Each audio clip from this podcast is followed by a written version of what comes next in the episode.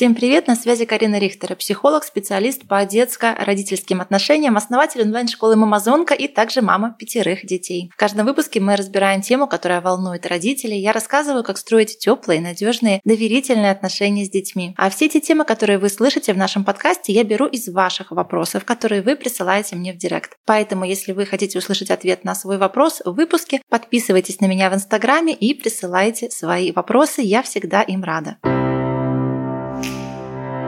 А в этом выпуске мы с вами обсудим, что же делать, если ребенок бьет маму. Во-первых, мы посмотрим, с какой эмоцией он это делает. Посмотрите на лицо ребенка, когда это происходит, потому что чаще всего встречаются два противоположных сценария. Первый сценарий – ребенок на вас злится. Вы что-то не дали, вы не разрешили, вы поставили какое-то правило, озвучили какую-то границу, пора уходить с площадки, вы не дали 15-ю конфету, не включили 15-й мультик и так далее. Ребенок злится и он проявляет свою эмоцию. Он дерется, кусается, нападает, замахивается, топает ногами, стучит. То есть он выражает свою злость, он выражает свой протест, что он вообще не согласен с вашим решением. Но это не единственный сценарий. Есть и другой. Когда малыш, особенно вот этот возраст а, полтора года, а с улыбкой на лице, со взглядом полным любви и обожания, ласковый, нежно и медленно подходит к маме и от большой любви впивается всеми зубами ей в бедро. Это реально больно, это бывает, мы иногда воспринимаем как агрессивное поведение, но на самом деле агрессии тут нет, тут есть любовь, обожание, желание коммуницировать, желание общаться. И ребенок э, такие эмоции может проявлять не только к маме, но и к братьям, сестрам, другим взрослым, деткам на детской площадке, просто от желания как-то соприкоснуться, пообщаться, проявить интерес, любопытство. Тут эмоции совсем другие, хотя физические реакции могут быть такие же, как и при злости, при агрессии. И сперва давайте с вами посмотрим, что делать, если мы понимаем, что ребенок, например, так выражает свою любовь. Во-первых, нужно понять, что ребенок маленький. Маленькие дети, у них пока нет этой функции посмотреть на ситуацию с точки зрения другого человека. То есть они не могут понять, например, что другому больно, да, или то, что им приятно, другому неприятно. То есть нету пока еще перспективы с точки зрения другого человека. Она появляется после 3-4 лет. Поэтому бесполезно кусать ребенка в ответ, бесполезно объяснять, что вот, ему больно. Конечно же, мы это можем проговаривать, но надеяться на то, что мы один раз это скажем, и ребенок сразу же это запомнит, как-то глубоко поймет, прочувствует и больше так не будет повторять, на это рассчитывать, безусловно, не стоит. Поэтому, да, мы обращаем внимание на эмоции другого человека, мы, конечно же, можем сказать, что посмотри, да, девочке так больно, девочке так неприятно, маме так неприятно, нет, так нельзя. Но, тем не менее, очень важно направить энергию ребенка в благое русло и научить его выражать эти эмоции по-другому. Так играть нельзя. Так а, говорить, что ты меня любишь, нельзя. А как можно? Можно крепко-крепко, например, обнять, да, если речь идет о родителе. Можно научить посылать воздушные поцелуйчики. Можно научить дай пять, да, когда мы бьем друг друга ладошкой о ладошку. Можно погладить. Можно улыбнуться и помахать в ответ. Вариантов есть очень много в зависимости от контекста ситуации, но основная суть тут в том, что мы перенаправляем ребенка в другое русло. Да, я вижу, ты прямо так сильно любишь своего братика, что хочется его укусить от счастья. Но нет, кусать его нельзя, что можно? Можно как-то взаимодействовать по-другому. И сразу же тут вспоминаем, что процесс обучения – это длительный процесс, особенно когда мы говорим о таких маленьких детках, тут действительно нужно повторять, повторять, повторять и повторять, немножко отслеживать ситуацию, особенно если речь идет о других детях, и понимать, что это требует времени, терпения, да, это процесс обучения. Классическая ситуация, когда ребенок злится и таким образом проявляет свои эмоции, алгоритм, в принципе, может быть тем же самым. Мы можем озвучить эмоцию, можем сказать, я вижу, ты злишься, я вижу, ты расстроен, я вижу, ты сердишься, я вижу, тебе неприятно, я вижу, ты не согласен с моим решением. Но, тем не менее, мое решение остается моим решением, да, правила не меняются, границы не меняются, но я могу тебе посочувствовать, я могу тебя пожалеть, да, иди сюда, я тебя обниму, иди сюда, я подержу тебя на ручках, иди сюда, я тебя пожалею, иди сюда, я поглажу тебе спинку, да, опять-таки все, что угодно, все, что работает для вашего ребенка, каким образом вы готовы предложить ему контакт, мы можем это делать. А в чем тут основная задача? Основная задача вывести ребенка на адаптационные слезы. Отдельная, очень большая тема, но всегда очень важная, когда мы с вами говорим про агрессивное поведение. Если действительно агрессивного поведения у ребенка много, особенно если это уже возраст 4, 5, 6 и старше, если ребенок очень много психует, бьется в истерике, хлопает дверьми, замахивается, ругается, дерется, то первый вопрос, который я задаю родителям, звучит таким образом. Плачет ли ребенок адаптационными слезами? Что такое адаптационные слезы? Это слезы, во-первых, при которых происходит оплакивание ситуации, при которых приходит принятие, при которых ребенок смиряется с тем, что ну вот правило такое, вот ситуация такая, вот реальность такова, и этого он изменить не может. И поскольку он не может этого изменить, он выплакивает эту ситуацию, при этом тело его расслабляется, к нему можно подойти, его можно взять на руки, его можно прижать к себе, его можно обнять, а слезы такие идут всхлипы на низких грудных нотах. Ребенок проживает, переваривает эту ситуацию, успокаивается и идет дальше, при том, что запрет остается на месте. Пока ребенок кричит, ругается, дерется, он с ситуацией не смиряется. Это совершенно другой процесс. Это мобилизация, активизация всей системы. Он сражается с ситуацией. Он пытается ее исправить, он пытается ее переделать. Он выражает, что он с ней вообще-то не согласен и нужно срочно ее поменять. То есть там адаптационных процессов нету. Там есть злость, есть желание это изменить. Но в жизни на самом деле так не работает. Да, есть ситуации, на которые мы можем повлиять, но есть ситуации, на которые мы повлиять не можем. Да, пошел дождь, например. В семье такое правило, да, нельзя там, не знаю, например, сладкое перед супом. Или мультик всего, например, 15-20 минут в день и так далее. И когда ребенок не может переварить эту границу, он не может переварить эту реальность, это правило, то начинаются вот это вот повышенное проявление агрессии, когда ребенок уже может действительно нападать на маму и действительно да, стараться как-то побольнее,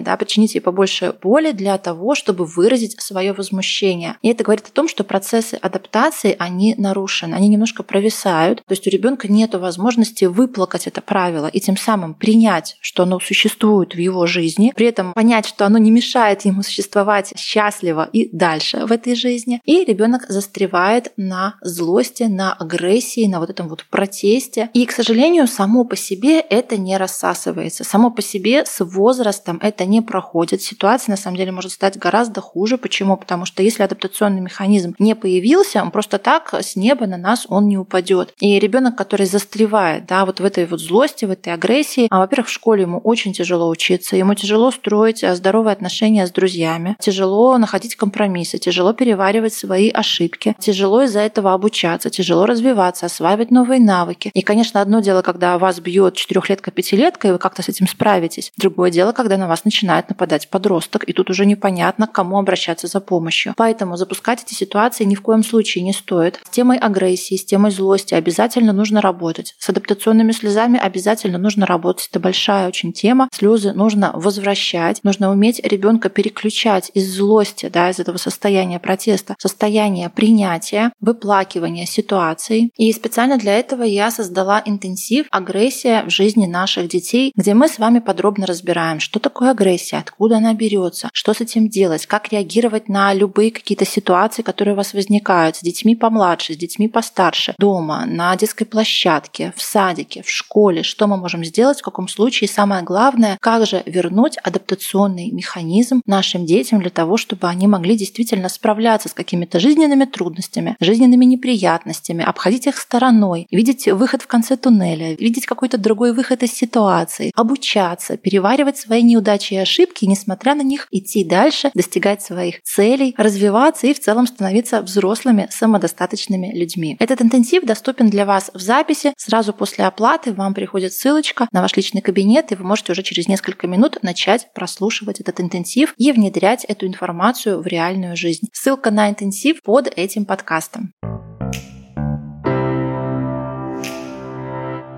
Благодарю вас всех за вашу обратную связь, за ваши вопросы, за ваши комментарии, за то, что вы делитесь этими подкастами в своих сторис, отмечаете мой аккаунт. Я всех вас вижу, и мне безумно приятно. Прослушать этот подкаст можно на любой платформе Apple подкасты, Яндекс Музыка, Google подкасты или Кастбоксы. Не забывайте подписываться, рекомендовать его друзьям, оставлять отзывы, ставить звездочки, и таким образом и счастливых мам, и счастливых детей становится все больше. Спасибо, что были с нами.